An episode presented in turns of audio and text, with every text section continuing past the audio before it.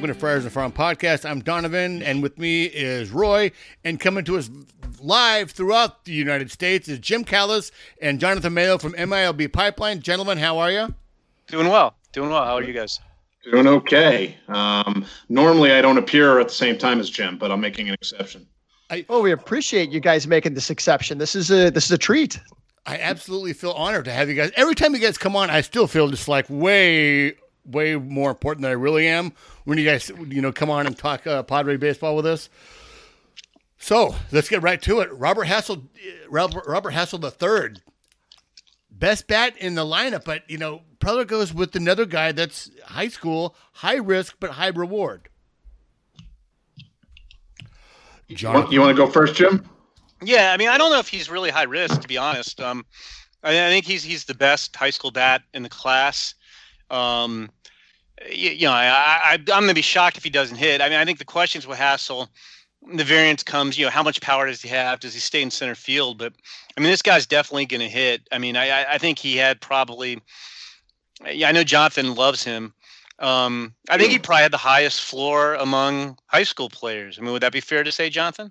Yeah, I think, you know, I think that's it. And I think we're at a point now where the industry has just done such a good job of identifying the really good high school hitters. It's not like high school arms. Yeah, there are some guys who are like super toolsy or athletic, and then you know it doesn't come together. Or they play multiple sports, whatever it is. But the guys who like have a reputation and the reports are all that boy, this guy really hit. They tend to hit, and they tend to get to the big leagues. And sometimes it, you know, it, it doesn't take them that long. It might be a fun study to do just to look at the you know guys from previous draft class who were had that label of being like the best pure high school hitter. You know, th- those are the guys who are getting the big leagues when they're 21, 22 years old at the latest. Certainly, with the uh, with the with all the elite showcasing kind of uh, reps he got, he definitely does profile for someone that could move fast and that really does take, you know, earns the pick of eighth overall.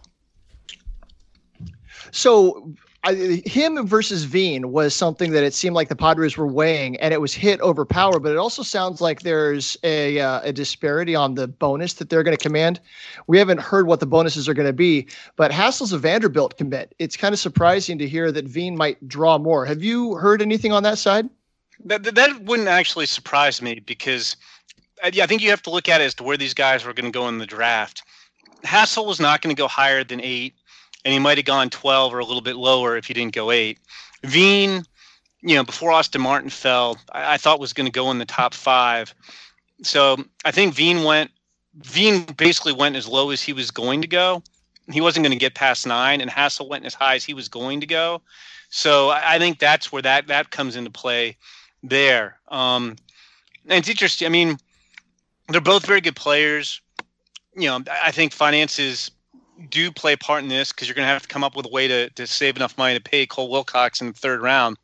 Um, so it'll be interesting to see how it plays out. But but I think that's what was going on there. I mean, I think had Veen, you know, I think Veen had a very good chance to go four or five until uh, Asa and Austin Martin unexpectedly were both available with those picks. And like I said, I, I don't think Hassell was going higher than eighth. He might have gone tenth.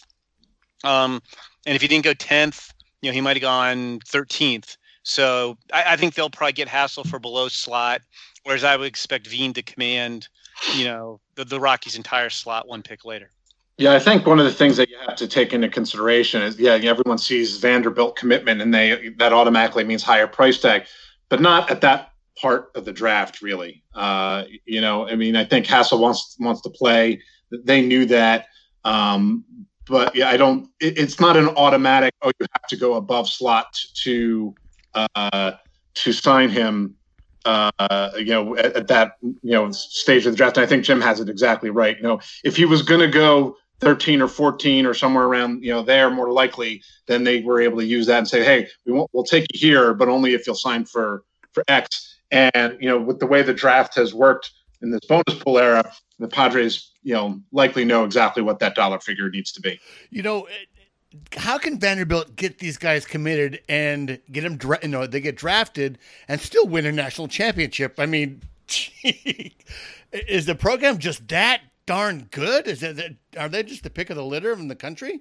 Yes. Yeah, I mean, They, they, they are that good. I mean, if you, I mean, they do lose a lot of top recruits.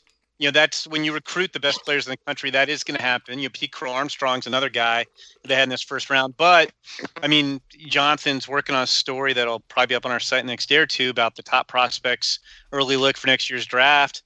And the top two guys in the draft look like they're Vanderbilt pitchers. I mean, Kumar Rocker was a you know could have gotten you know first round type money out of high school if he would have signed, and the same thing with Jack Leiter.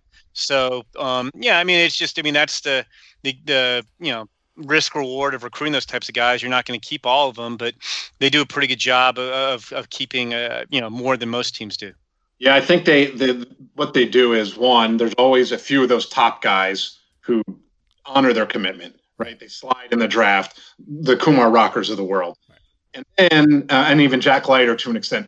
They also do a really good job of finding guys who weren't quite ready to be that that guy in high school, um, and then develop into the guy. If you look at their list of commitments, they just completely own the Northeast. They get guys from like cold weather areas that they see potential in, and they often go. And even if those guys don't end up being, you know, tremendous draft prospects, they often end up being really, really good college players, and that's I think Corbin has managed to to build such a program year in and year out. So has you know it seems like Preller has gone back again to Tennessee. You know, last year picking up Weathers, now this year with Hassell.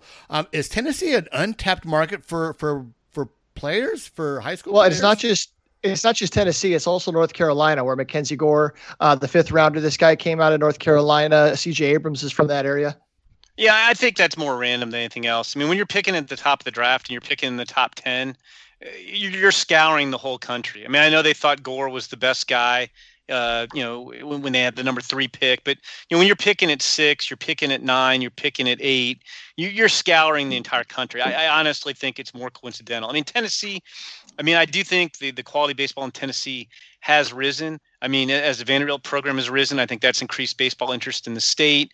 Um, you know, Tennessee's, you know, on the way bouncing back too. Those are two good college programs. There's some good mid-major programs, pretty deep high school class. But um, so yeah, I, I, think Tennessee maybe nationally, you know, the casual fan might underrate how good the overall baseball is in Tennessee.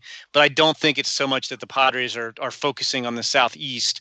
You know, I, I just think you know that the, these are the guys they've happened to take. Jim completely blowing the opportunity to to heap praise upon the Padres area scout in Tennessee. Nice job, Jim. Well, I mean, you know, that said, I, I, don't think he was make pulling the trigger on Ryan no. Weathers and Robert Hassell yeah. all by himself. So. no, Tyler, but he's feeling he's feeling pretty good right now, though. I bet that's Tyler Stubblefield too. I think that's out there for the Padres. So Justin Lange was the comp pick, and he was kind of a pop-up guy. He added a ton of weight in the last year with this strength conditioning program, um, and added a bunch of velocity in a short period of time.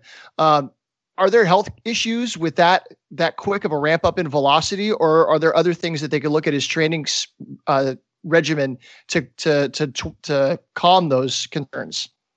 Um, you know, Texas is my state. You know, so I, have probably talked to a few more guys about him than Jonathan has. Uh, I mean, I don't know. I mean, I think any high school pitcher who throws hard at a young age, I mean, in the back of your mind, you're wondering, you know, is, is this guy going to stay healthy? I mean, you know, I, I think from a optimistic side, um, you're looking at a guy who's, who's got a really strong body. He, he's you know a, a, quick twitch athlete. Um, you know, and he's pretty raw. You know, it's a low level of, of Texas high school competition. Um, so I, I, feel, you know, I think this is a guy who, who's probably a little bit less polished than your typical high school guy taken in the first couple rounds. But I mean, the the arm strength. I mean, it's hard to argue with. I mean, he was in the upper 90s a lot this spring. You know, during the brief high school season, hit 100 miles an hour. Um, he can flash a plus slider. Um, he, he's going to be more of a longer term project. I mean, totally different guy than Ryan Weathers, who, who was, you know, son of a big leaguer and polished and Gatorade player of the year and left handed and all that. I mean, I think I think Lange is going to be more of a long term project with a potential higher payoff in the end. So a similar project was taken right after him, Owen Caissie on the hitting side. He's a big guy, big shoulders. Uh, clearly has a lot of power, but being in Canada, he's a cold weather guy. Um, have, did you guys get a, a, decent look at him, a decent read on him?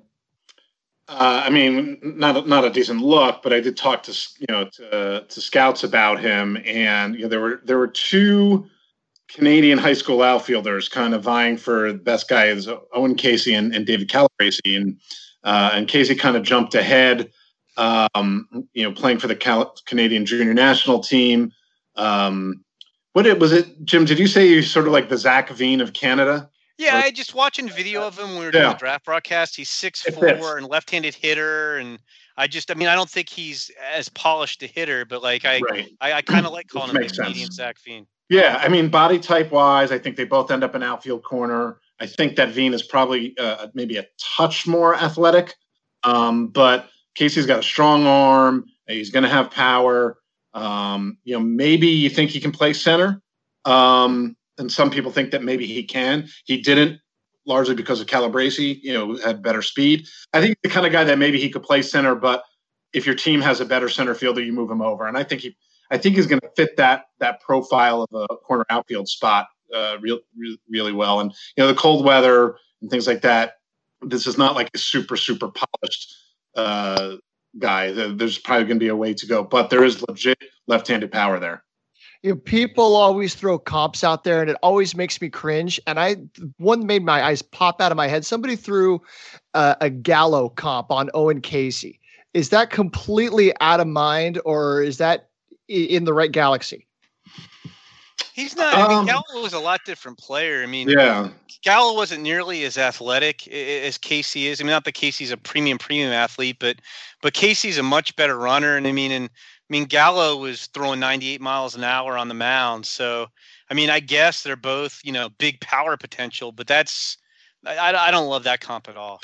No, I don't. I'll, and Jim and I are not huge comp fans. We understand people really get into them, but, um, uh, but yeah, I don't, I don't, other than the left handed power and the strong arm, like, I don't, I don't actually see that there are, there also aren't the swing and miss uh, concerns with Caissie that there were for Gallo when he was coming out and still are. yeah, it seems like Preller has gone more to the hit tool than the athleticism in the past. So it seems like in the beginning he went very much for, you know, the guy that we, if he's an athlete, we can figure it out. To more refined tools, at least, you know, better in, in each player that he's picked. Do you guys see that note? I noticed that change. Hmm. Uh, you know, I hadn't really looked at that, but you know, it it, it it, it, depends. I mean, wait, he took C.J. Abrams last year, right? So, um, you know, not that Evan Abrams was kind of a combination of all those things. Uh, very talented player with a ton of upside. Um, so, I, I, that may be another one of those random. It's just cyclical. What what was there in the draft uh, for them? You know, uh, at, at the time that they were picking. Yeah, I, I'd agree with that. So Lange and Caissie, they appear to be underslot picks, and Hassell as well clearly this was all a play to go after Cole Wilcox. Do you guys think that it's realistic that they're going to sign Cole Wilcox? I do. I mean, I don't think they necessarily knew he was going to be there in the third round. Um, you know, I think, you know, I think, you know, they they've obviously drafted guys with an eye to saving money. I mean, they've saved about 550,000 on their fourth and fifth rounders. Um, you know, we'll we'll see what it takes to get Wilcox. But like, I mean, I think if you were all in on Wilcox, well, I mean, you could have been hoping to maybe get Wilcox with that third round pick, but there was no guarantee that after you took Caissie in the second round that he was definitely going to be there. I, you know, Jonathan and I keep giving the same variation of this answer even in a normal year with a 40 round draft and 10 round, I mean, last year only two guys total didn't sign. Teams manage their, their bonus pools extremely carefully. And, and I think it goes to reason that they're going to manage their bonus pools even more carefully this year when you only have five rounds. So I, I don't think you just take a guy like on a wild stab, like, ah, oh, don't know what Cole Wilcox wants. Hopefully we can get it to him. Um, you know, I, I don't know what he's going to sign for. The, the, the, what I'd heard was the reason he didn't go on the first day, and you know, and this is more gossip than hard facts, was that he had a four million dollar price tag on the first day, and it came down to three million the second day. Well, his slot isn't even quite eight hundred thousand, so I don't know if they can get to three million. You know, maybe they can get to, I don't know, two and a half. Um, but I, I still, you know, yes, they get the pick back next year if they don't sign him because it was a third rounder. But I, I still think they do sign him. I, I don't think you take him unless you feel like you have a really good chance to sign him. Well, they did Yeah, it last think- year with Hudson Head. But yeah, but you had more room to play with because you had a ten round bonus Right. pool with an extra million dollars. Like you basically had your bonus pool is a million dollars less than it would have been last year. So, so you know mm-hmm. it's a little trickier to get to three million if that's what the number is in the third round than it was last year. Yeah, and, and I think he, the one of the the bigger differences, and in the end, you know, like we, I was just looking at this last year. Every single player in the top five rounds signed, every single one. Uh, there were only two who didn't sign, and they were, you know, back. One was the tenth round, and one was the seventh rounder. This year, I think the the the big the the bigger difference is I think that let's say the same scenario had played its out, and it was a ten round uh, and it was a ten round draft and a player like Cole Wilcox got to a, a team and they had no idea if they were going to be able to sign him. I think there was more a chance that they would roll the dice without knowing in that scenario than in this five round scenario. It's a long winded way of saying that. I think the Padres knew that they probably were going to be done. I, I don't think there's a guarantee that every single player is going to sign. There may be an exception, but I, you know, if I were to bet, I would say everyone's going to sign, and that's the the need for more certainty because you can't make up more ground with you know, in round six through ten. If this had been in you know last year or previous years, and the Padres wanted to take Wilcox, and they whoa, we didn't know he was going to be here. You know, uh, well, we have a rough idea. You know, we're going to take a chance, and we're going to take five seniors and sign them for a thousand dollars each late, and that's going to save us some more money. Like you couldn't do that this time around. That's why I feel a little more certain that they that they'll get that done. And he's going to be a starter. Yeah, he uh, it seemed like he kind of lost a little bit of value going from the bullpen, uh, from the from starting to the bullpen. Now he's back to starting this last few games. He Well, started. jumping in the bullpen, he showed he can touch hundred, so there's Yeah. some value there. But what he profiles as a front end starter, right?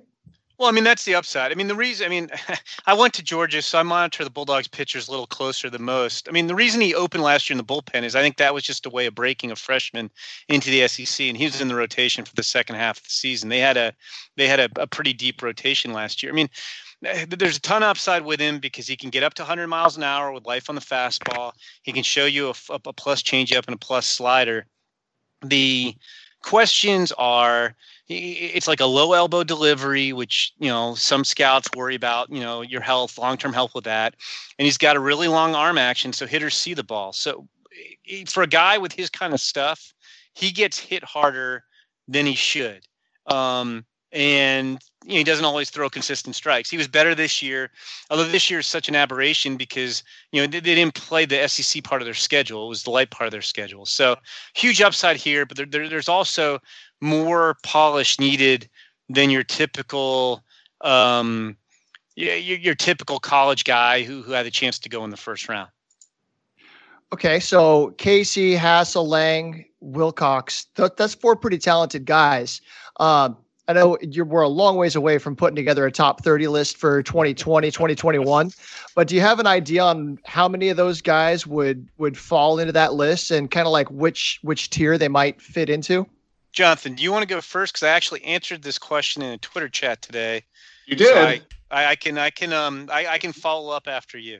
But, Wait, so or you- I can go first if you would rather me go You- first. Wait, wait. I just want to get this right. You answered a question about where the Yes. draftees will go on a Padres top thirty. I did. I got that exact question in a Padres in a Um, draft Twitter chat. Well, today. you know, I'm going to let you do it since I'd have to go. I'd have to go looking. Okay. It- it's now, fine, now I'm gonna have yeah, to look that tweet up. yeah, Totally figured. passing the buck. Yeah, no, no, it's fine. I mean, to me, I'd put Robert Hassell, I think, fourth on the list between Patino and Campusano. Um, I could see arguing him behind Campusano. Um, I, for, I personally would put him ahead of Taylor Trammell a- at this point. Um, I, I like Taylor Trammell, so I, I could see putting Robert Hassell up, you know, fairly high on the list. You know, now, now again, all this said, you've got to make it work on the top 100. So, you know, you know, and I don't do the Padres list, so I don't have final word on this. And then I think the other guys, like you could argue, you, know, you could put as many four guys, you know, argue them into the top 10. I, I personally would put Cole Wilcox would be my second guy out of the draft. I would put him, you know, probably, you know, in the same area as Ryan Weathers and, and Joey Cantillo. Um, and then I think with, with Lange and Caissie with the upside, I mean, you could kind of argue them right around that same area. Um, so, I mean, that would be four guys, which would then make the top 10 a top 14. They all wouldn't fit in there. But, but I think all these guys probably, all four of those guys probably belong on the upper half uh, of our Padres top 30. Nice. So Levi Thomas is kind of a pitchability guy. It's like a high floor, doesn't have the crazy ceiling. And then Jagger Haynes filled out the draft, um, who's kind of a roll of the dice that he signed for 300K. Surprised he went that that high, I guess. Uh, do you guys have a take on either of them? Yeah, yeah, it's uh, it's like they kept drafting guys from my half of the country. I think the, the, there's six guys, five of them are guys that I break down. You know, Thomas, Thomas, uh, Jonathan and I like we're enjoying having fun during the draft because we we what did we write up about an extra 20, 25 guys each for our our MLB draft tracker, guys who didn't make the 200 who could get drafted. And every time one of those guys got drafted, we were excited. And Levi Thomas was one of those guys for me. What, what Levi Thomas was was essentially you know, Jonathan pointed out you, you couldn't save money by taking five thousand dollars senior signs in round six through ten. But what you could do is you could take a guy like Levi, Levi Thomas, who, who's a 22 year old junior, and sign him for eighty thousand dollars in the fourth round and save four fifty there. That's like taking senior signs in rounds eight, nine, and ten combined. He he's he's probably going to be a reliever. It's high spin rate guy, you know, on the on the four seam fastball. He's got good depth on his breaking ball. He's got a slingy slingy delivery that's deceptive. So I mean, he, he's you know he's not a real big guy. He, he's probably one of those guys who, who's a mineral relief type, but you know, has good pitch metrics. You know, Jagger Haynes is real interesting. I, I did not have him on my radar, so it prompted some quick texting when he uh, won the fifth round. But but talking to my area guys, they said he was a guy who was was you know, one of the guys I talked to said he was actually trying to get him in the fifth round, and his team wouldn't pull the trigger. That he was a guy who who's super projectable. He's 6'3", 170, committed to UNC feel for three pitches, but it was kind of 85, 88 during the spring. You know, you, you got a very brief look at him.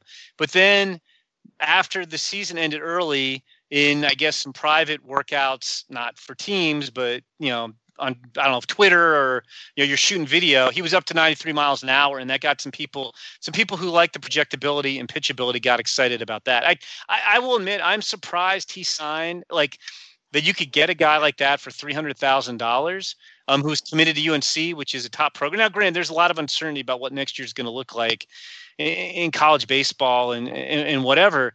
But like, I actually, I, I'm really surprised you could get an upside high school guy. Now, granted, I know he didn't have like this huge track record, but for three hundred thousand dollars in the fifth round is pretty interesting. Um, so, like, you know, and it's it's interesting to me too that the fact. I mean, they they clearly had to know what it was going to take to sign him. They signed him pretty quick that you would take a guy for 300,000 rather than a Levi Thomas top type for, you know, 80,000 or whatever to save more money for Cole Wilcox, which which again feeds back into to, to my belief and Jonathan's belief, I think, that they know pretty good idea what it's going to take to sign Cole Wilcox and they have it figured out. So I don't know if you noticed, but the guy that posted the video of Jagger Haynes working out, that was Seth Frankoff's Twitter account. And Seth Frankoff it was a uh, he was a minor league invitee to Padres spring training. So he's a member of the Padres staff. They've been working out all summer. They're from the same town. Seth Frankoff is about to become Mackenzie Gore's brother in law. He's engaged to Mackenzie Gore's sister. So it's all kind of in the family with Jagger Haynes. I feel like there's got to be some inside information there. Sounds like an Oliver Stone conspiracy theories. Now, had we known, had we had we known all of this, we would have we would have been able to project that he was going to become a father. exactly, exactly. Six separate. Although you know, like I said, he, he, he could be really interesting because, like I said, the guy, you know, I mean, he's he's he's like total projection right now, but I, I like that pick. Like I, I went from not knowing anything about it to going, hmm, I kind of like this. You're getting an upside high school guy in the fifth round for below slot. Like that I would have thought would have been pretty impossible to do, but they but they did it. So after the fifth round, the Padres have now signed uh, five undrafted free agents: um, Danny Dens, Carter Lowen, Zach Mathis, Michael Green, Chase Walter. Uh, I, I know that these guys are way off the top prospect list going into the draft, but do you guys have any uh, any opinion on any of these guys? I don't. That's I've a got, fair answer. Well, yeah, I was going to say like the Padres. Like I actually have notes on two of the five guys, which you know, forty percent I think is kind of a high hit rate on this first wave. You know, except for the Royals who crushed it, that's kind of a high hit rate on these guys. Um, because most of the guys I, I think who signed would be guys who would have gone in the 25th round or, or whatever. But the, the two guys who were on my radar, one you know, one of them was Danny Dens, the, the senior lefty they signed out of Memphis. He, he would have been a senior sign. I mean, he's a little lefty, five nine, um, kind of 90 92, gets swings and misses with the curveball. Um, yeah, I think he's a straight reliever, but he was he was on my you know, in a normal draft, he, he would have been a candidate maybe to go six to ten as a discount guy, not not on pure talent. And then the uh, the other guy who's on my radar a little bit was Chase Walter at, Western Carolina, who's he's like the opposite of Danny Dens. Danny Dens is like a 5'9", 200 pound lefty, and Chase Walter is a 6'7", 260 pound righty. Um, and, you know, and he's a guy who could throw in the mid 90s and, and, and flash some power to a slider. And, you know, there's not a big history of success or strikes, but it's a, you know, it's a pretty interesting arm. You know, like, like you know, you, you're willing to take a, a chance on for twenty thousand dollars. So, so those were the two guys I, I knew for them. Yeah, Chase Walters, six seven two sixty. That's a big load. Yeah, it's a big boy. Okay, so they they shortened the draft to five five rounds after being forty rounds for so long. Uh, but what surprised me really was that they limited all the undrafted free agents to twenty thousand. I would have liked to see them allow each team to sign a few guys at say 125. Were you guys surprised to see just how far back everything got cut this year? Uh, not really. I mean, if you look at it all in the context of the owners didn't want to have a draft. I mean, that's a fact. It's been reported. The owners had their way. There would have been no draft this year. Um, no, nah, it doesn't surprise me. It, it disappoints me. Um, I, I, think baseball would have been a lot better off, and the players would have been a lot better off to try to have some semblance of a normal draft this year. I mean, they're deferring the you know you, you you're not paying any of the guys in the first five rounds more than a hundred thousand up front. They're deferring all the money over two years, so it's not really even a a cash flow issue for this year right now.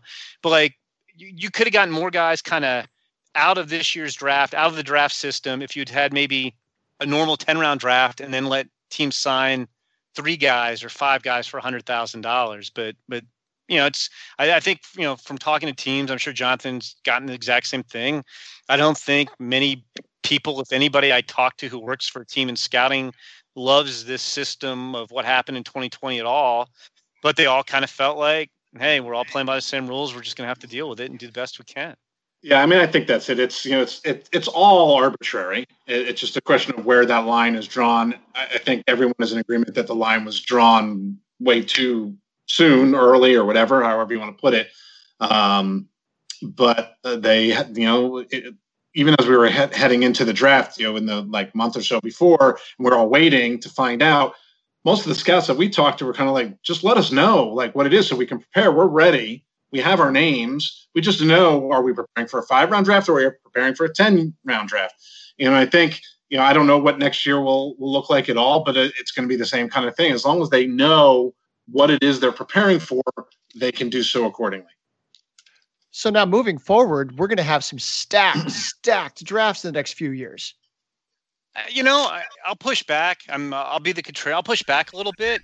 Wait, you're going to be the contrarian? I, I know you're. No. I mean, on one hand, you would think that, but like, what's gonna? Happen you're not gonna have. You know, Tim Corbin kept using this analogy when we were doing the draft stuff of having a pipe where water's pouring in one end and not coming out the other, and eventually the pipe's gonna burst you know, next year's only to be a 20 round draft. And if the vast majority of the guys, and as of now, it looks like it, you know, who we're to go around six through 20 go back to school, you're to have too many people in the draft next year. You're to have the guys who would have been six to 20 this year and the guys who are six to 20 next year in a 20 round draft. The math tells you only half those guys can get drafted and it's not it, it the guys who are going to get hurt are the guys who didn't get drafted this year because they're all going to be a year older next year and teams have clearly shown a preference for younger players in the draft and you know even if you get drafted next year let's say you go back to school you retain your eligibility as a junior and you're a 22 year old college junior teams don't value that those guys don't get full slot unless you have an unbelievable year and and so what i actually think is going to happen is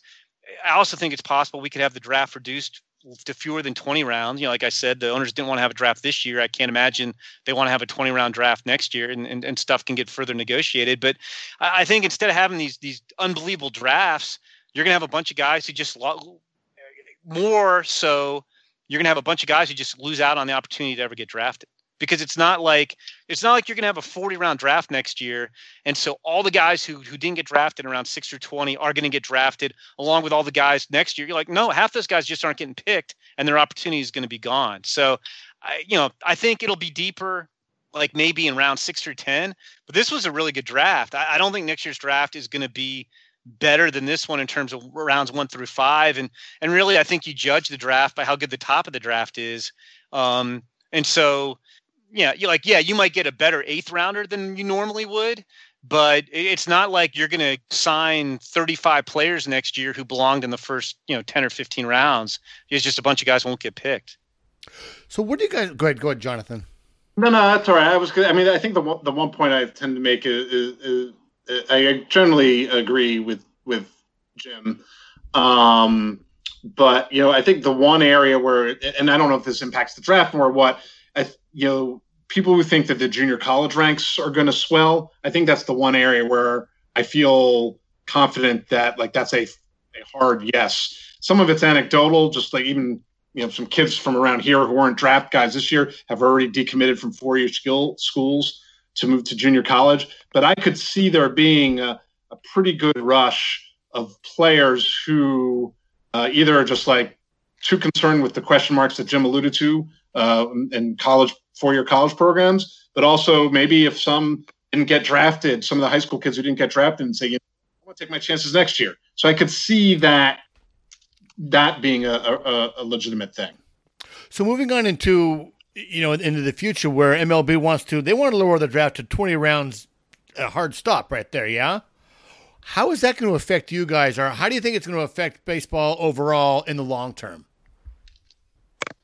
I don't think a 20 round draft affects things too much. I mean, I mean to be honest, I mean a 40 round draft is probably more rounds you legitimately need. I mean, there will be players you'll find in the 32nd round here and there, you know, through years, but you could, you could, I, I think you could probably have a 20 round draft and it would be more efficient, especially if there's going to be fewer minor league teams, which there are. And, and I wouldn't be shocked. I mean, in the next CBA, I, I would bet we have a, a reduced draft um, you know, right now it's 40 rounds in the CBA, and I wouldn't be surprised if it's 20 rounds going forward in the future. Yeah, I agree with that. I don't. I don't think it makes that much of a difference. And you know, listen, if minor league baseball is um, is contracted in some way, and there are less rosters to fill, um, you know, I don't. I didn't necessarily have a an issue with them shortening the draft. Uh, I would have liked for them not to have done it as uh, draconically as they did. You know, like it, it, I think it could have been a a shorter shorter amount, but uh, you know, like it, it, could have been less drastic. But uh, it is what it is. Does that give you guys less work to do now? You don't have to be so pushed for deadlines, or well, you know, well, and five rounds was definitely easier.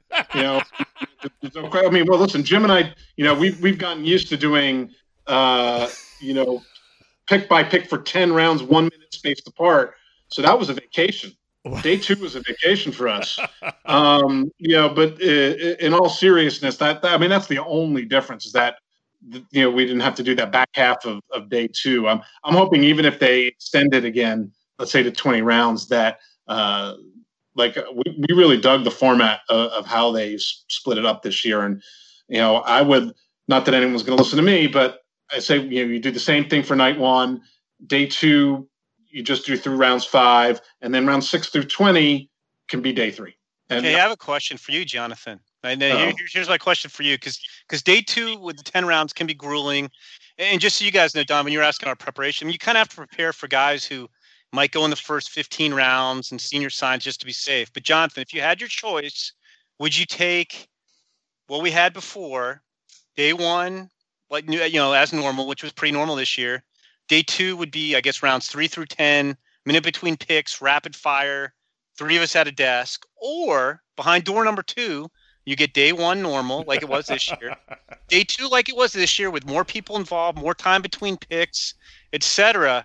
But on day three, you have to be ready to discuss picks for in rounds six through 20 every pick round six through twenty? Maybe not every pick, but but like six through ten, and then you're we're we're we're in and out on picks eleven rounds eleven through twenty. So so which is preferable if those are your two choices? This is like the worst, like Sophie's choice ever. I mean, I wish really? people could see your facial expression, which I, I'm enjoying here on Skype. What? What? uh, So you get easier day two, but you have to dig deeper on day three. Maybe not all the way to No. round 20. no. like, uh, let's say rounds 11 through 20, they'll make the picks, and then we have five minutes after each round to discuss the picks. So you have to be, No. you have to, no, so No. you want, you want the old system rather than my new. I, system. I, I, I refuse to to make a selection in this absurd multiple choice you've given me. That's very disappointing. Ah, very disappointing. So, Jonathan, Well, I can you- tell you from a, from a from a viewer standpoint, day two today was frustrating. Or this year was frustrating because I would see the pick come up, and then like they're still talking about the last guy, or they're talking about something else.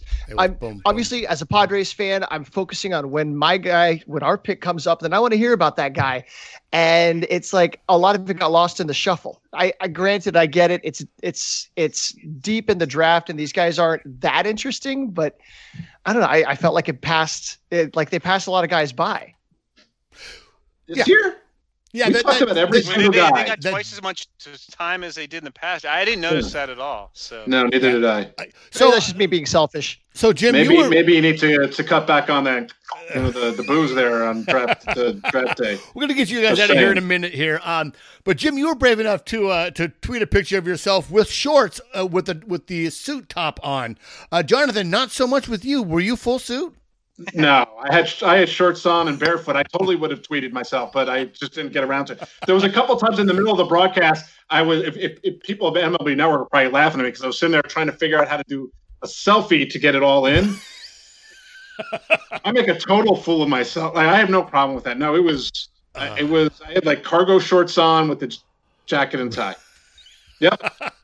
okay, so you know, I, the last time I had you guys come on for a few quick minutes talking about Corona, kind of what you guys have been doing during the quarantine, it never struck me that it, you know you guys both work from home, so there's not really much of a change in your guys' behavior. Um, has there been any change in your behavior? Are you guys watching any more shows? Are you uh, got any better uh, television picks for us? Um, I will say Jim's become a lot meaner. Wow, shots fired. No, I, I don't. Um, Contrarian. so he's always been the contrarian and he knows it and he loves it. Uh for me i mean honestly the the biggest change for me has been the the beard. That's really about it. Um it was people got to see it on mlb network. Um so that was that's been about it. Definitely watched binge watch some more some more tv but like i tend to do that anyway. Like when if we would be traveling i would be watching stuff it's just i don't have to go anywhere to do it What have you been watching? Ooh, you know what's funny? I mean. We just finished. I just finished Ozark, Okay. um, which is if you want something like really, really dark and feel better about your own lives, I highly recommend it. I've been uh, in a little bit of a like uh, superhero. You know, I like all the Arrowverse kind of stuff. Okay. Sometimes you just want to watch the good guys beat the crap out of the bad, Bad guys. guys. Yeah. Absolutely. in today's like complicated world it's nice to see that happen so that's kind of where i'm at right now i'm looking for another uh, probably too intense show to to watch that that'll be next So I'll recommend uh, Counterpoint. It's on Amazon. okay It's on Amazon Prime. It's the uh, with J.R. Uh, um, J.R. Simmons. He's the uh, State Farm guy. Yeah. It's a um, J- it's jk simmons yeah, J.K. Simmons. this He's is his um, brother Jr. you're right. uh, it's a it's an espionage thriller with a twist. It's dual worlds where they have um the exact same world on the other side of this door. Uh, yet something has happened where they have uh they've diverged. So it's uh, espionage and uh, dual worlds. It's really interesting, really good. You have to pay attention. It's pretty serious, but uh, it's really good. What about you, Jim? You know, it's been kind of business as usual. I mean, I I felt like, you know, I don't think we were any more or less busy than we normally were, and usually April through June's pretty busy. I mean, it's now the draft's over. I feel like I have some free time, but I didn't. I, I didn't feel like I all these people binge watching and, and having all this time. I, I I did not feel like I was one of them. So right Um, To- to be caught up on fair- TV. to be fair most of my tv viewing came like you know a month or two ago it was not there's not been a, there had not been as much unless i need just needed like 40 minutes to completely clear my head um but yeah. And then that was not a shot at you, Jonathan. I just you, I, you know, you, we, we both are on Twitter as part of our jobs, and you see people acting like, "Oh, I've run out of stuff to watch on Netflix," and I'm thinking, "Boy, that must be nice." Uh, to have that much time. I haven't watched much at all in the last two months, but no, I mean, we're we're typically pretty. I mean, the shutdown happened in the middle of spring training, and you know, we're usually running around spring training camps, and and I kind of did virtual running around spring training camps because I had not been to Arizona yet. Jonathan had, so I wound up doing five teams worth of stories in Arizona, but from Chicago. And then it was diving into the draft for two plus months. So now, uh, you know, now now's kind of the the weird time because we normally would be getting ready for PDP League, which has been canceled. College World Series draft would have been at the College World Series that got canceled. Um, you know, you, you alluded to the Padres top 30 list. Those lists are going to be a lot easier to update because none of the guys currently on the list has done anything. It's all Nobody's speculation. played. Yeah. Yeah. So it's um you know, like now's kind of the time where it's it's it, it feels unusual. Another show that you you might be able to watch with your wives. Uh, my wife Lydia got into it. Was called The Great. Uh, it's um, it's on Hulu. It's about Catherine the Great and her rising to power, but it's very much, you know, although it's a Russian, you know, it's a, obviously Russian, um, Russian king and queens or whatever. Uh, it's in done in British. It's very much almost um, modern language, and uh, it's really interesting. It takes a minute to get used to, but it's really fun to watch. And uh, you know, your wives might like it as well, and but it's kind of cool. Guys, just for your information, Donovan's wife happens to co-host a podcast about TV shows and movies. So, Donovan, that, this is where Donovan's been picking up this side gig. But I'll have to check uh, that thank you, thank you guys so much for being so gracious with your time to come on and spend some time with us. This has been great, giving us some extra insight into the uh, the guys we hope are Padres very Yeah. soon. Yeah, no, it's it's always good talking draft and it's it's fun talking Padres prospects because there's so many of them. All right, guys, we appreciate it. Take care.